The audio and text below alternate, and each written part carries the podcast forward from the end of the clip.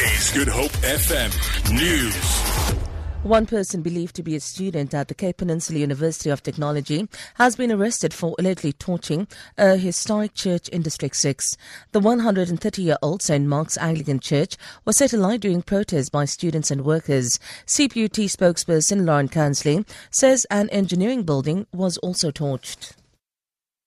The constant attacks on CPUT infrastructure is distressing, but the despicable actions of setting a church alight must be the most heinous of all attacks we've seen to date. We have reports of at least one arrest so far, and campus security continues to work closely with SAPS to bring more of these criminals to book. An alleged 53 year old child rapist is expected to appear in the Bishop Lavis Magistrates Court on the Cape Flats today. He is alleged to have raped a six year old girl in Bonteheuwel a few months ago. The matter is likely to be transferred to the Parow Regional Court today. Community members earlier expressed their outrage at the incident.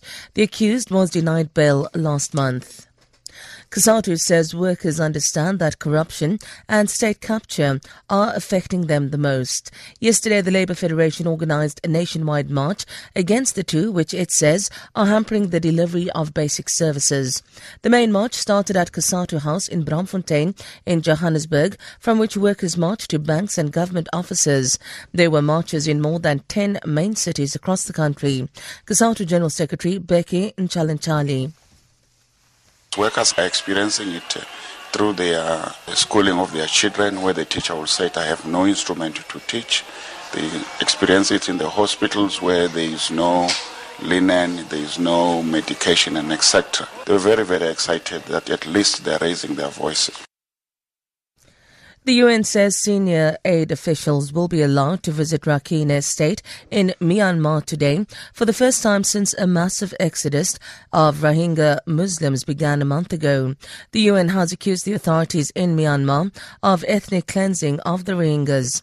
400,000 have crossed into Bangladesh since attacks by Rohingya extremists triggered a military operation. Stéphane Dujarric is a UN spokesperson. We have always underscored and stressed our concern about the limited humanitarian access in that uh, area. So we welcome this invitation as a first step, and we do hope that it will lead to much broader and uh, wider humanitarian access.